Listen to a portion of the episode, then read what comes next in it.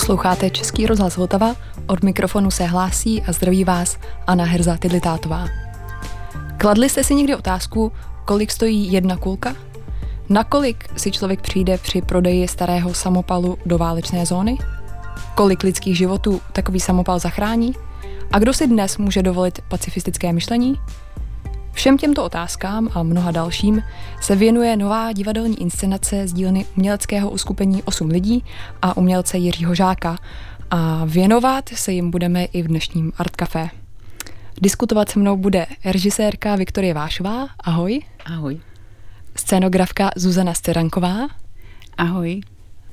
A také již zmíněný audiovizuální umělec Jiří Žák. Ahoj. Než se pustíme dál do tématu, něco k dnešnímu playlistu, který bude zacílen na Sýrii.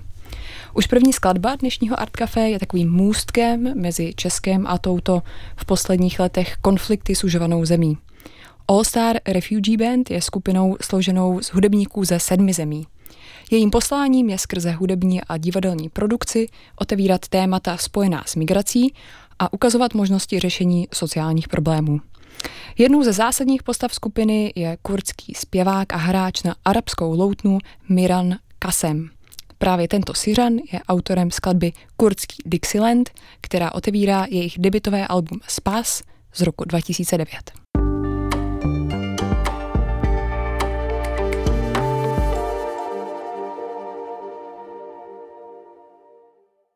Dozněla skladba kurdský Dixieland z Alba Spas kapely All Star Refugee Band. Posloucháte Český rozhlas Vltava, pořad Art Café, dnes s Anou Herza Tidlitátovou. A mými hosty ve studiu jsou dvě zakládající členky uměleckého uskupení 8 lidí, Viktorie Vášová a Zuzana Sceranková a také jejich spolupracovník na aktuálním projektu Jiří Žák. Já se teď právě na uh, členky uskupení 8 lidí obracím. Čemu se věnuje vaše nejnovější inscenace?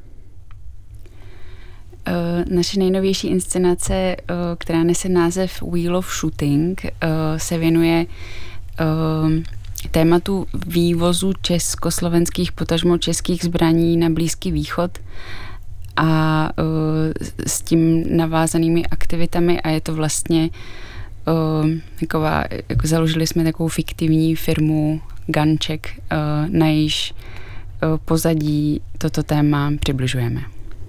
A jak vznikl ten eh, nápad věnovat se zbrojnímu průmyslu? No to vlastně vzniklo tak, že se nám ozval Jiří, že nás kontaktoval, že už se několik let eh, zabývá tím tématem a že už několik let to zkoumá, má spoustu rešerší a že by chtěl kromě eh, jiných výstupů, který na základě toho vytvořil, tak bych chtěl ještě vymyslet něco víc divadelního nebo performativního. Takže nás Jiří kontaktoval a na základě toho jsme začali ten nápad rozvíjet, až vzniklo to, co vzniklo. Vy jste těm rešerším věnovali, pokud vím, tak tři roky. Uh, Jiří, možná ještě víc. Tak je nějaká informace, která vás za tu dobu překvapila? Mě toho překvapilo docela hodně, protože jsem měla pocit, že to téma je pro mě vzdálené a cizí, ale postupem, jak jsme do toho pronikali hloubš a hloubš a vlastně uh, pak v, tak v polovině toho tvůrčího procesu vypukla válka na Ukrajině, tak mi vlastně nějak do, došlo, kolik, jak je to, že to téma je vlastně bližší, než jsem si myslela. A prošli jsme spoustu materiálu a překvapilo mě toho hodně třeba že eh, každý desátý Čech má zbraň, vlastně podle propočtu. Eh, pak mě překvapilo, že třeba na veletrhy bezpečnostní techniky chodí hodně vlastně rodin s dětmi jako víkendový program. A pak mě překvapilo vůbec, jak je to eh, jak, jak je to propojený s každodenními aktivitami, co mě nenapadlo, že vlastně to, že se někde Chile obchodovalo se zbraněmi, znamená, že máme třeba v té zemi velkou ambasádu nebo nějaký privilegia, který vlastně trvají dodnes a tak, takhle, jak to prostupuje všim, tak to mě třeba nějak zaujalo. Uh, Viktoria a Jiří, já teď vidím, že oba dva přikivujete. uh, doplnili byste třeba ještě něco k tomu dalšího? Já bych možná doplnila ještě vůbec ten česko-syrský vztah, že myslím, že moc lidí v naší generaci netuší, že máme se Sýrií něco společného a že ta minulost během Československá během 50., 60., 70. let byla na základě toho obchodu se zbraněmi docela silná.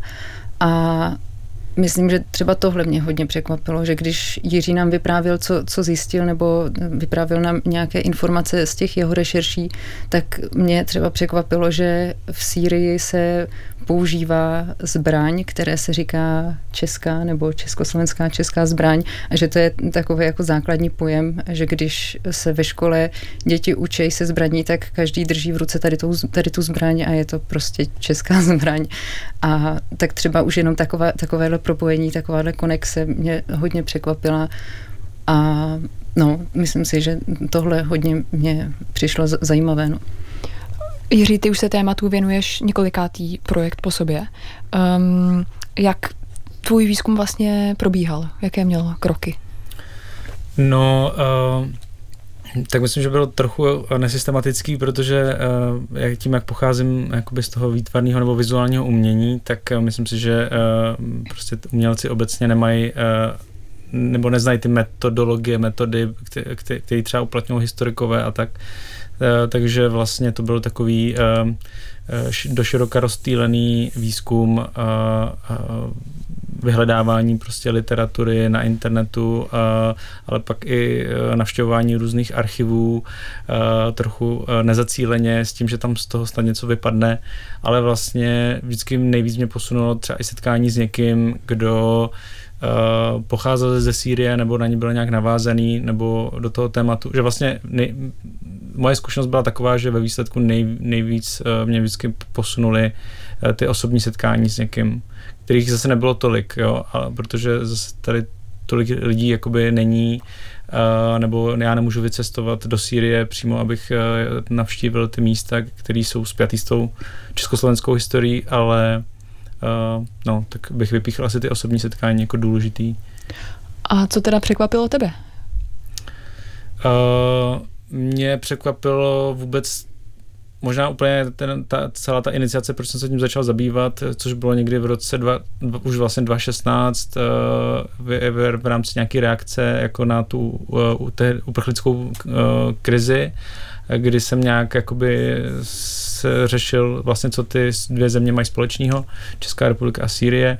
Uh, a první to bylo jenom fakt jako tehdy dobový, že jsem se díval uh, na zprávě Ministerstva průmyslu a obchodu o tom, kolik se tam vyváží, nebo vyváželo do, tehdy do nedávna zbraní. A skrze to jsem nějak došel k těm historickým reálím, to, že vlastně ten obchod tam ale fungoval třeba 40 let a přetrval různý jako režimy nebo různé vlády a tak to pro mě bylo trochu jako šokující, protože to vlastně není nějak obecně známý, nebo obecně ten vztah k těm zemím takzvaného třetího světa se u nás moc jako neřeší. Mohl bys tuhle tradici um, zbrojního průmyslu nebo zbrojařského průmyslu trochu jako osvětlit? I tu, I tu historii třeba vztahu mezi Sýrií a Českou republikou, Československem? Hmm.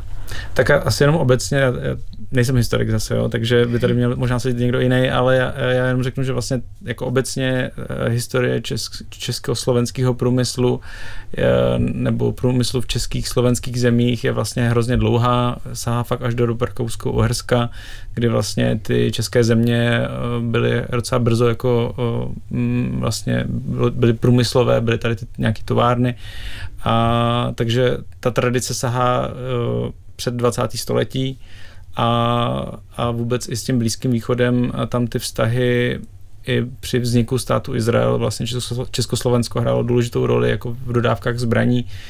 A vlastně potom uh, někdy po roce 47 nebo uh, v, v období, kdy vlastně bylo jasný, že jakoby Izrael se nestane jako uh, socialistickým státem, tak vlastně Stalin obecně upustil od uh, od jeho podpory a vlastně naopak všechny ty země v té sovětské sféře, tak začaly vlastně podporovat ty uh, arabské režimy, které byly takové jako kvazi, kvazi socialistické a uh, do toho vlastně spadá počátek uh, té spolupráce se Sýrií. která se naplno nejvíc, jako, která byla nějak v tě, konci 40. let v těch 50. trochu, ale pak se to naplno rozjelo v těch 60., 70. a 80. letech. Ono při té spolupráci ta nešlo jenom o zbraně, jestli tomu dobře rozumím, ale i o další průmysl.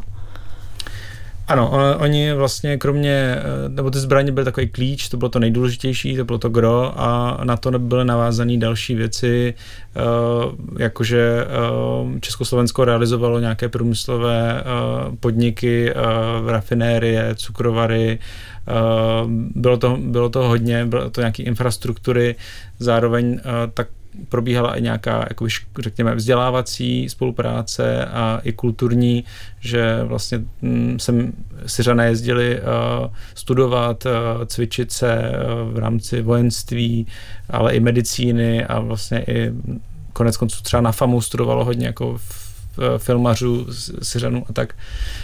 Takže ta spolupráce byla vlastně celkem bohatá a trochu se na ně zapomnělo. Hmm.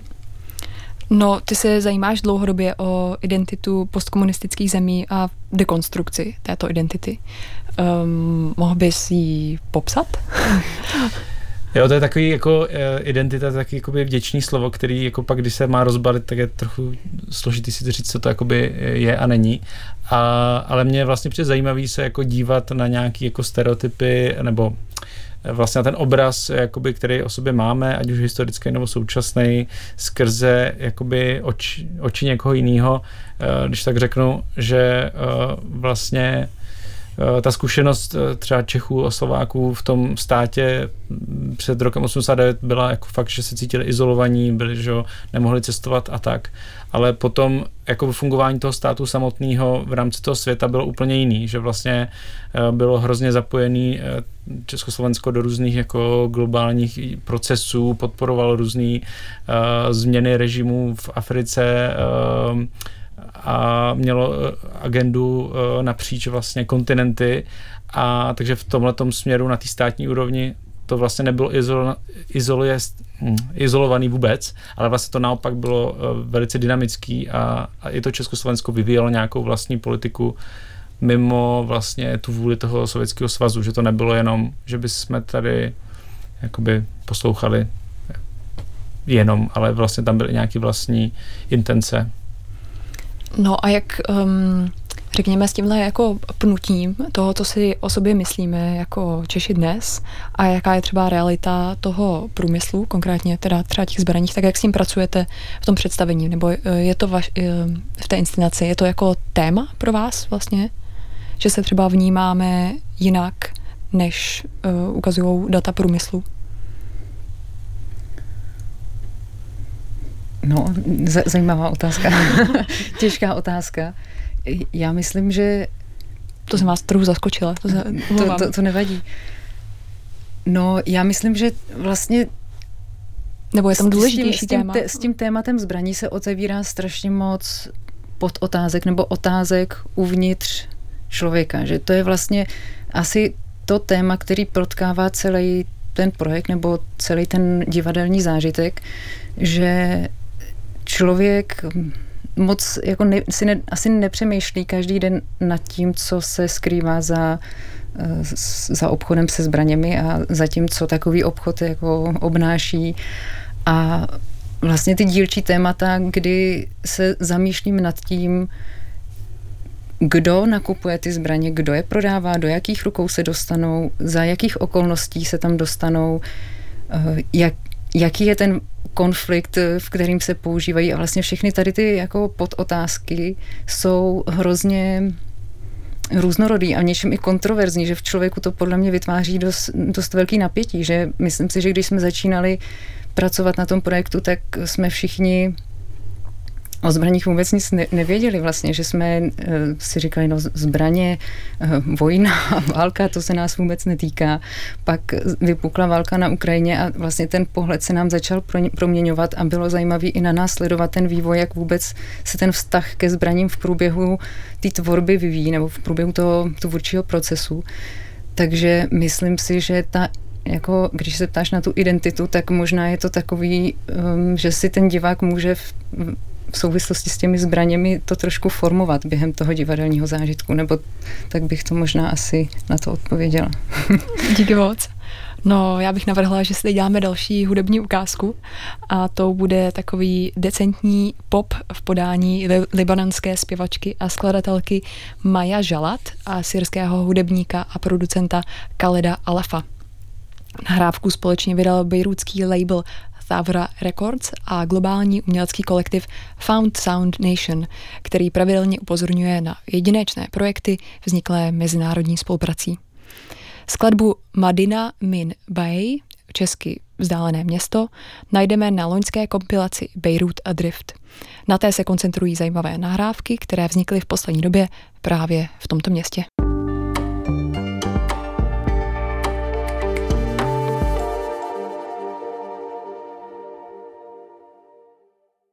Dozněla skladba Madina Min Bay, libanonské interpretky Maja Želat a syrského hudebníka Kaleda Alafa. Posloucháte Český rozhlas Vltava, pořad Art Café, dneska s Anou Herza Tidlitátovou.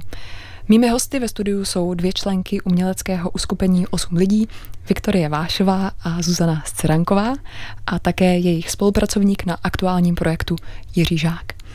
A my jsme se před písničkou tady bavili o identitě a o vztahu českého národa ke zbraním. Během pauzy tady zaznělo spoustu zajímavých věcí, tak možná bychom se k tomu ještě vrátili. Obracím se tady na Zuzanu Scerankovou. Napadá tě ještě něco k naší předchozí diskuzi? Mně tam přijde právě hrozně hezká ta otázka, kterou si položila, jak se vlastně v tom projektu reviduje tady ta naše nějaká identita sdílená. A vlastně pro mě to byl jeden z nejzajímavějších impulzů k tomu, že vlastně jsme se docela shodli na tom, že Česko nebo Československo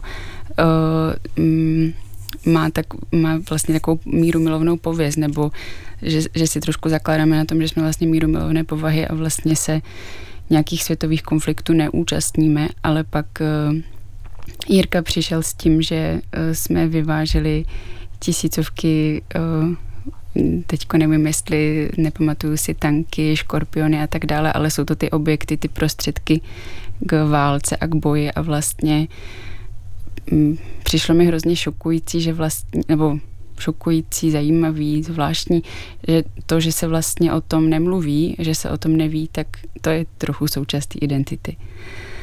A mm, toto se trochu snažíme v tom projektu um, taky nějak vlastně do, docílit, aby, vlast, aby člověk tím, že je tam přímo zapojený do toho, do té valné hromady, tak uh, aby měl možnost si tady ty otázky taky trochu klást nebo nějak možná promyslet odpovědi na ty otázky.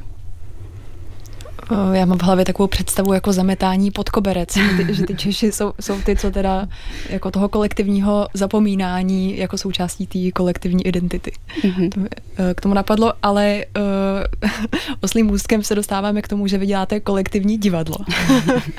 tak uh, jak um, kdo všechno je součástí vašeho kolektivu? No, je nás hodně, jmenujeme se 8 lidí. Ve skutečnosti nás je 10, protože jsme časem přibrali ještě eh, dvě členky. Jsme, my jsme vlastně původně jeden ročník eh, z DAMu, z katedry alternativního a loutkového divadla, a skládáme se tedy z různých oborů. Jednak eh, Jednak eh, jsme pětice z oboru režie dramaturgie, potom jsme se tedy rozdělili na režii a dramaturgii, kde, z který teda vycházím já, Nina Žák, Boris Jedinák, Petr Erbes a Anička Klimešová a potom Zuzana společně s Karolínou Kotrbovou a eh, Vendulou Tomšu eh, studovali scénografii a Dohromady nás je osm a společně nějak se nám líbilo tvořit. Vlastně jsme byli vždycky vedený nějak i v rámci toho studia k tomu, abychom spolu hodně spolupracovali. Tak pak se nějak stalo během magisterského studia, že jsme jako se tak nějak semkli a založili jsme tu skupinu a potom ještě vlastně jsme přizali, přizvali Emíli Formanovou a Alici Koflákovou jako takovou takovou produkční produkční support. Takže sice jsme teda takhle, jsem nás jakoby rozčlenila, rozčlenila, aby bylo srozumitelné, jak jsme vznikli, ale pracujeme hodně kolektivně, že ty funkce mezi sebe neštěpíme od začátku, že se snažíme hodně to téma, ten koncept vytvářet společně a no, to, no, to je vlastně takový princip, který nás hodně charakterizuje. Um, vy tedy při přípravě umyslně stíráte nějaké rozdíly mezi těmi profesemi. Já tady teda připomenu, že eh, Viktorie, ze kterou mluvím, je režisérka a Zuzana je scenografka. Um, jaké jsou výhody potom takové kolektivní práce? A nebo já se rovnou zeptám, jaké jsou výhody a jaké jsou nevýhody, protože já si představuju, že to může být i poměrně nepraktické. Je to hodně nepraktické a vytváří to hodně komických situací, kdy třeba jsme spolupracovali s nějakým kamenným divadlem a chtěli se nás zeptat na nějakou světelnou změnu a vlastně nikdo z nás osmi eh, se neozval a oni vlastně nevěděli, na koho třeba směřovat tu otázku tím, že nemáme ani vlastně mm, nějakého uh, ředitele nebo šéfa a uh, ani vlastně rozdělené role, tak je to, je to, je to někdy nepraktické, ale uh, je to úplně super, jednak, že uh, to je takový spíš jako lidský aspekt, ale že spolu zůstáváme v kontaktu i po škole. To si hrozně cením, že máme takové vlastně nějaké zázemí, kde můžeme sdílet i to, co zažíváme na jiných projektech a vůbec jako obecně na té divadelní scéně, ale zároveň to přináší strašně překvapivý zážitky, že vlastně my mezi sebou nemáme herce, takže v těch věcech většinou vystupujeme sami a uh, to je strašné, strašně vzrušující. hodně jsme se toho naučili a hodně se toho ještě musíme naučit, ale to je třeba hrozně jako zábavný brát na vlastní kůži věci, o kterých chceme mluvit. Tak to je třeba uh, jedna, jedna z mnoha výhod, kterou hmm. má takové uskupení. Hmm. Já myslím, že máme hrozný štěstí v tom, že jsme každý něčem jiný, ale zároveň jsme na sebe hrozně napojení, že nějak funguje, fungujeme jako kolektiv, že si nějak rozumíme tak přirozeně, ale zároveň každý každý ho zajímá trošku něco jiného, takže součástí těch projektů, na kterých pracujeme, jsou dlouhé diskuze a debaty, takže to je ta jako nevýhoda, že to trvá vlastně často dlouho, než se jakoby k něčemu dopracujeme, ale v tom je ten proces hrozně krásný, že to hledáme, že vlastně to není tak, že jeden z nás se rozhodne a řekne, takhle to bude, ale vytvá, jako je tam taková energie, ne, těžko se to popisuje, že vlastně to no, taková tvůrčí energie, která se tak um, převaluje, až z toho něco vznikne. Mm-hmm. Viktorka tady dělá taková uh, gesta, jako kdyby hnětla těsto, možná, nebo, nebo, nebo ně, něco takového. Uh, Zuzano, vy jste, ty jsi chtěla co říct? Uh, jenom Petr k tomu trefně říká, Petr Erbes, náš člen, že uh, všechno trvá osmkrát déle, ale stojí to za to. To mi osmkrát, osmkrát lepší. osmkrát lepší. Jo, spo, jako existuje spoustu sloganů na téma osm lidí a, a jejich práce. Máme to na webu. um, Přemýšlím, jestli když jste zvažovali začít spolu takhle kolektivně pracovat, založit to uskupení, jestli vás k tomu inspirovali třeba nějaké příklady ze zahraničí, dobré praxe. Mně tak napadá třeba britsko-němečtí Gob Squad. Um, byly třeba oni pro vás inspirací? Já myslím, že určitě Gob Squad, nebo mě pak napadají němečtí Rimini protokol, který taky vlastně uh, zpracovávají často dokumentární témata, společenský témata a často uh, jsou vlastně participativní ty projekty, že ten divák tam hraje vlastně um, jako nedílnou součást toho, aby se to něco událo. No a jak to potom prakticky vypadá? Vy dlouho sedíte, diskutujete v osmkrát déle, než je teda běžné a uh, pak všechno chystáte společně nebo v nějaké chvíli se rozdělí ty role? No, je to takové téma u nás, že se snažíme hodně na všechno být tak všichni, ale pak přijde prostě jeden moment, kdy se to tak, tak trošku jako rozdělí. Asi se nám ještě nepodařilo nikdy to úplně nerozdělit ke konci, protože přijde moment, kdy je potřeba, aby někdo uměl s vrtačkou a je potřeba, aby někdo uh, rozhod, jakou barvu bude mít něco, jak, jakou barvou se vymaluje stěna a to se pak už líp dělá v nějakých menších týmech a líp to dělá někdo, kdo má Eh, nějakou, nějaký estetický cítění, takže pak jsou nějaký momenty, kdy se rozdělíme a někdo si třeba vezme víc na starost tu, ten vizuál a tu estetickou stránku a někdo třeba dopisuje scénář a dodělává víc textové věci, takže ke konci se to většinou jako pak eh, rozdělí. No. Hmm. Ale je to hrozně zábavný, že právě, jak si řekla Viktorko, že nemáme úplně za, nějak zaběhnutý ty systémy, tak to je, mně přijde docela fajn, že je nemáme a že vlastně vždycky si vytváříme nějaký nový pravidlo nebo nějaký, vymýšlíme nový systém, jak něco dělat, že třeba máme v posledních dvou letech máme každý týden schůzku 8 v 8, což je v 8 ráno si voláme kvůli praktickým věcem, to jsme si vyvinuli a spoustu takových jako drobných nástrojů v, jako v rámci nějakého delegování úkolu nebo zrychlení komunikace, tak to je docela zábavný to nějak si vymýšlet. Hmm.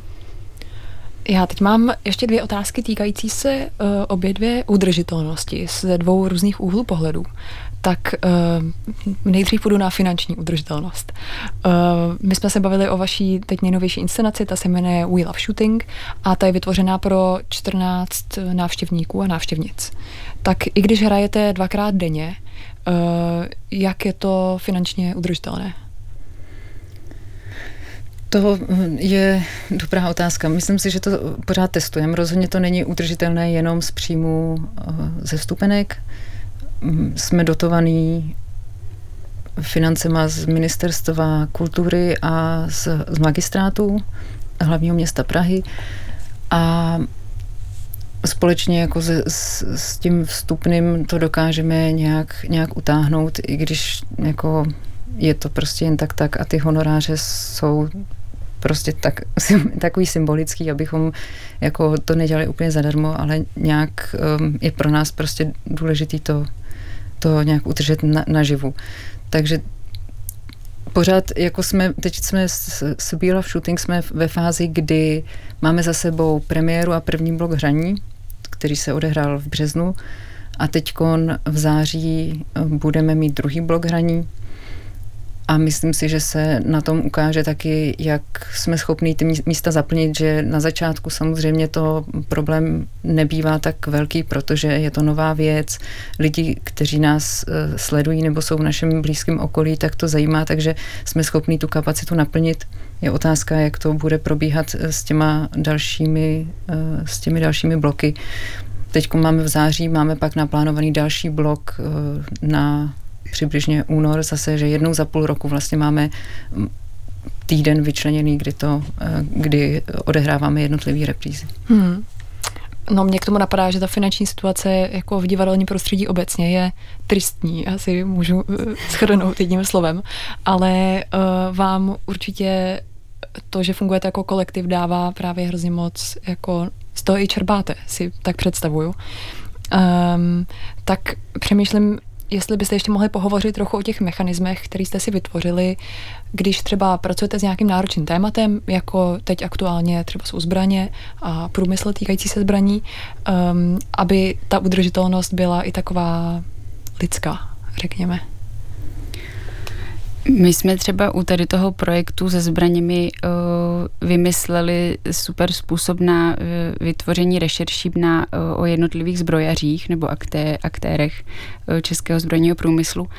A to bylo, že jsme udělali takové kolokvium zbrojařů, chtěla jsem říct zubařů, zbrojařů, Eh, kde jsme si každý vzali na sebe roli eh, jednoho zbrojaře, Jiří to moderoval a měli jsme setkání nad různýma eh, otázkama etickýma, různýma a Jiří nám je pokládal a my jsme se pokoušeli vždycky ve jménu toho zbrojaře odpovídat a tím jsme se vlastně dozvěděli o sobě navzájem a sami jsme udělali rešerše, takže Mm, to jsou takový pro mě strašně osvěžující způsoby zjišťování informací, že si to vlastně eh, často na to jdeme nějakým takhle jako podobně her, eh, herním principem. což je jinak efektivní a zábavný. Pak nám taky funguje pracovat blokově tím, že každý z nás má ještě další aktivity a další projekty, na kterých pracuje, tak myslím, že se nám čím dál tím víc osvědčuje se setkávat, eh, stejně jak máme blokový hraní, tak i blokový eh, soustřední se na, na jednotlivé projekty a pak se zase potkat třeba na několik dní a mít takový intenzivní soustřední, kdy se napojíme a máme jakoby další čas eh, na to všechny věci probrat a, a, a řešit, co bude a, a co dál. Takže to myslím, že je taky takový mechanismus, že víc než nějaký pravidelný setkávání každý týden, což Zuzka teda uh, zmiňovala, že vlastně tam taky je na nějaký takový praktický bázi, ale co se těch tvůrčích časů týče, tak vlastně nám vyhovuje víc se scházet takhle po delších uh, časových úsecích, méně často v roce třeba, když bych to tak schrnul. Mm-hmm, mm-hmm. A vy mimo těch divadelních aktivit potom máte ještě spoustu doprovodných aktivit, které děláte ehm, třeba k jednotlivým inscenacím, ehm, vzdělávací a podobně. Já si myslím, že se k ním ještě dostaneme, ale teď si pojďme dát další písničku. A eh, to bude další ukázka z našeho Sýrii inspirovaného playlistu. Um, jak pomoci hudebníkům ze Sýrie, tak tím problémem se zabýval delší dobu zpěvák Damon Albarn, až se rozhodl v Británii uspořádat členům Syrského národního orchestru turné, završené vydáním koncertního alba. Vše i se svými slavnými hosty, eh, tak to se podařilo uskutečnit v roce 2016 a my si teď pustíme jednu ukázku projektu Africa Express Presents The Orchestra of Syrian Musicians, konkrétně skladbu Out of Time.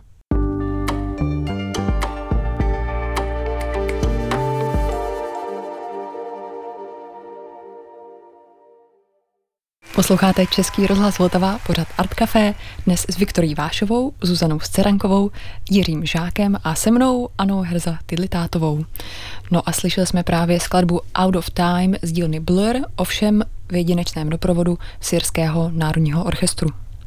My si dneska společně povídáme o nové divadelní inscenaci We Love Shooting, reflektující významnou a zároveň nepříliš známou tradici českého zbrojního průmyslu. Tak eh, teď se přesuneme eh, ke specifiku vaší práce. Mimo to, že je teda specifická tím, že je kolektivní, tak je taky participativní. A vy eh, v kolektivu osm lidí stíráte nejenom rozdíl mezi profesemi, ale i mezi návštěvníkem a tím, kdo je na jevišti. Někdy ani vůbec nejste na jevišti. Tak um, můžete trošku pohovořit o tom, co to je participace ve vašem podání? Myslím, že se tak nějak vracíme neustále k tomu, že nás baví vytvářet pro diváka nějaký takový zážitek, možná zážitek s herními prvky. To znamená, že není pouhým pozorovatelem, ale často je nějakým aktivním spoluúčastníkem nebo spolutvořitelem té události i když to možná zní děsivně, děsivě, tak vlastně hodně z nás uh, není úplně fanouškem participativního divadla v tom smyslu, jak si to člověk asi představí, že je jako vyvolaný a má něco dělat. Takže tím, že samotným nám to není úplně na první dobrou komfortní, tak hledáme hodně cesty, jak to udělat pro diváka pohodlný, aby se necítil ve stresu nebo aby se necítil, že neví, co má dělat. To znamená, že často, často jako pokud na to dojde, tak vlastně ten divák má vždycky hodně přesné instrukce, co má dělat a nikdy to není nic složitýho. Asi můžeme o tom mluvit třeba na příkladu právě Bíla Shooting, kdy zveme diváky eh, na valnou hromadu eh, fiktivní zbrojařské firmy a u vstupu každý divák dostane kartičku, vysačku s, s jménem a krátkým popisem, jako kdo vstupuje na tu valnou hromadu. To znamená, vlastně už u vstupu e, dostává nějakou roli a pozici v které ten daný, daný večer vystupuje a má tam jasné instrukce, co má dělat a vlastně to jsou to nějaké věci, které eh, jsou spíš pro něj, aby se cítil vtažený, aby byl jakoby součástí toho večera. Možná mě někdo ještě doplní. Tak uh, možná eh, já to zkusím. Uh, ještě tam je důležité, že se to odehrává vlastně v nedivadelním prostoru. Je to v Pražské galerii display, takže tam ani není žádná scéna nebo tak. Prostě ty lidi vstupují do prostoru, který je upravený, odehraje se tam nějaká vernisáž. To ne, nebudu to úplně jako přesně přibližovat, ale ten, ten večer je nějakým způsobem rozdělený a, a vlastně myslím si, že i ta participace participace tam funguje eh, zajímavě v tom, že eh, i právě lidé, kteří třeba nejsou úplně sociální a ty, eh, v klasickém divadle by něco takového nezvládli, tak tím, že tam vlastně vystupují za někoho jiného a jsou si jakoby rovni se všemi ostatními, tak vlastně se tam to uvolnění jako nějak daří. Zatím jsme neměli žádné, žádný, žádný problém, že by někdo nezvládl nebo úplně odmítl Uh, takže mm, to, to tomu principu asi. Takže je to i takový psychologický experiment, jestli přistoupí ty návštěvníci na tu vaši hru? No, nevím, jestli psychologický experiment, ale je to, je to vlastně jako... Uh, je to asi hra, zase hra s identitama, že vlastně ten člověk se stává někým jiným a, uh, a ono se tam i docela nasměje, hmm. že to není jenom nějaká, není, prostě ta věc není nějaká čistá moralita, ale jako různě se to prolíná a nějaký momenty vážný s nějakými jako odlehčenými a, a myslím, že ten mix tam vytváří to, že ten člověk se uvolní, ale zároveň nějaký moment ho to nutí k nějakému přemýšlení vlastně nad svým vlastním názorem na celou, celou tu věc. Mm-hmm. Mm, jestli můžu doplnit, eh, vlastně, když jsem někoho na to zvala a vypadal vyděšeně, tak jsem zdůrazňovala, že mi přijde, že vlastně zrovna tenhle projekt je méně než divadelní inscenace, nebo spíš než divadelní inscenace, to je taková hra, eh, že je to víc hra pro ty diváky, než že by přišli na, na, na divadlo. Mm-hmm.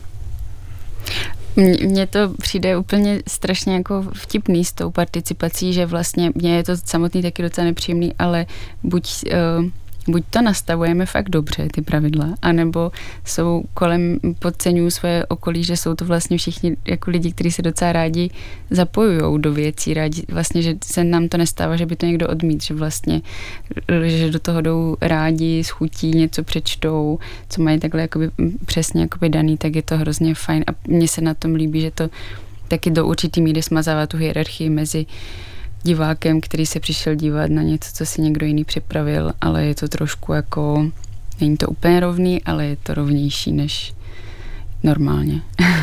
Na to jsem se vlastně chtěla zeptat, protože těm divákům si teda představu, že to přináší nějaký jako e, zážitek, adrenalin, možnost vyskoup, jako vystoupit e, ze své komfortní zóny a možná i daleko za ní, ale co to přináší vám vlastně jako tomu týmu? Mm, já myslím, že je to že mě to dává velký smysl v tom, že um, ty témata, které v rámci osmi lidí a tady uh, s Jírkou v rámci Wheel of Shooting zpracováváme, jsou často um, nějakým způsobem společenský nebo nějak jakoby, dejme tomu jako politický, nebo mají nějaký společenštější dosah v rámci světa, který se nás týká a že mi to přijde hrozně uh, dobrý, aby tam uh, jsme neříkali my, co si o tom tématu myslíme, ale ten hlas se trošku víc rozprostřel i mezi diváky, tak mě to dává nějaký pocit, že se trochu nastavuje nějaký dialog, nebo může se pak nastavit po tom, co ten člověk vlastně zažije s námi na vlastní kůži a nejenom jako nezúčastněný pozorovatel. Hmm. Možná, že jestli, jenom, já nevím, jestli to není příliš pro ukazování nebo prozazování něčeho, co by mělo zůstat skryté, ale vlastně ono i ten princip, zrovna tady u toho inscenace vznikl trochu vlastně jako vy, vybruslení z nějaký kreativní nouze v tom, nebo i vlastně v lidský a finanční, řekněme, protože jsme se došlo v nějaký moment k tomu, že buď bychom museli mít spoustu herců, performerů, na který jako nemáme peníze, a nebo, nebo to ty diváci vlastně jako, když tak říkajíc, odehrajou sami. A vlastně tady z té nouze ale vzniklo něco, eh, co tam dává úplně další vrstvu té věci a co vlastně dělá tu věc s tou věcí, jo? že vlastně většina lidí právě tohle zmiňuje, uh, jakože uh, ten princip toho, že se stávají někým jiným tam jako vlastně součást toho zážitku. Mm-hmm. Takže, takže vlastně a možná s tím souvisí i to, jak mluvila Zuzka o tom, že nejsme nikdo z nás primárně herec, tak mm, myslím si, že často hledáme jinou divadelní formu než tu klasickou, kde bychom vstupovali my do role a hráli před diváky, ale baví nás právě vymýšlet nějaký jiný princip, eh, kterým, který nastavíme i s těmi diváky. No, my se blížíme pomalinku k závěru tak bych se vás ještě chtěla zeptat, co dalšího vás čeká, nebo jaký další témata budete zpracovávat. E, a je to otázka jak na Jiřího a jeho tvorbu, tak na osm lidí. No, tak my v blízké době obnovíme projekt, který už vznikl před skoro rokem a půl e, s názvem Taneční prodloužená, který, e, který je je to vlastně taneční večer, na který zveme eh, diváky se svými eh, příbuznými nebo známými z jiné generace, že jde vlastně o, o to zažít tanec v mezigeneračním páru. Tak to, to je jedna věc, co nás čeká a chystáme projekt na, na až další sezónu vlastně. Jo, a za mě, já jsem si teďka udělal malý odskok od zbraní, že spolu s Kateřinou Konvalinovou tak eh, vytváříme teďka pro výstavu v Platu Ostrava video o um, dějinách uh, hardských kanárů, který, kanárů, který se používali v dolech hornických, tak to je zábavný, ale jinak mimo to se ještě stále vracím ke zbraním v rámci námětu na krátký film o výbušně Semtex, který připravuju Eh, který snad vznikne někdy možná do roka, doufujeme. No tak uh, držím moc palce ze všemi uh, projekty a tématy, mezi které jste rozkročený. Um, já teda připomínám, že jsme se dneska bavili o inscenaci We Love Shooting a ta bude probíhat v druhé polovině září v Pražské galerii Display. A pro dnešek to tady bude všechno. Uh, moc děkuji, že jste přišli. Uh, loučím se s režisérkou Viktorí Vášovou. Ahoj scenografkou Zuzanou Scerankovou. Ahoj. A audiovizuálním umělcem Jiřím Žákem. Nazdar. no a co se Art Café týče, tak eh, ráda vás pozvu na naše další vysílání. Vysíláme každý všední den mezi pátou a šestou uh, odpoledne a naše vysílání najdete i na webu, v aplikaci Můj rozhlas nebo v dalších podcastových aplikacích. No a kdybyste váhali, co si třeba z poslední doby pustit, můžu doporučit díl mé kolegyně Alžběty Žabové o architektuře obchodních domů a spořitelen. Vysílání najdete pod názvem Chrámy peněz. Na závěr ještě malá prozba. Moc nám pomůže, když nás v podcastových aplikacích ohodnotíte, napíšete ke svému oblíbenému podcastu recenzi nebo se s námi podělíte o zpětnou vazbu na e-mail artcafe.rozhlas.cz. Zkrátka nás zajímá, co si myslíte. Na všechny vaše vzkazy se budeme těšit. Úplně na závěr ještě jedna hudební ukázka, a to od francouzského dua Guido Minsky a Hervé Carvalho, a.k.a. Acid Arab. Jako formativní zážitek hudebníci popisují cestu do Tuniska – Fascinovala nás nejen tuniská, ale veškerá blízkovýchodní hudba, její kódy, složitá rytmická struktura i schopnost uvést tanečníky do tranzu tak, jak to dokáže i Acid House, vysvětlují dnes muzikanti. Na jejich letošní, už třetí řadové desce dvojice spolupracuje s hostujícími zpěváky ze Severní Afriky, Sýrie a Turecka. Konkrétně my si zahrajeme skladbu Já Mala, ve které exceluje zpěvák Vel Alkak ze Sýrie tak hezký poslech nebo i potančení a od mikrofonu zdraví Anna Herza Tidlitátová.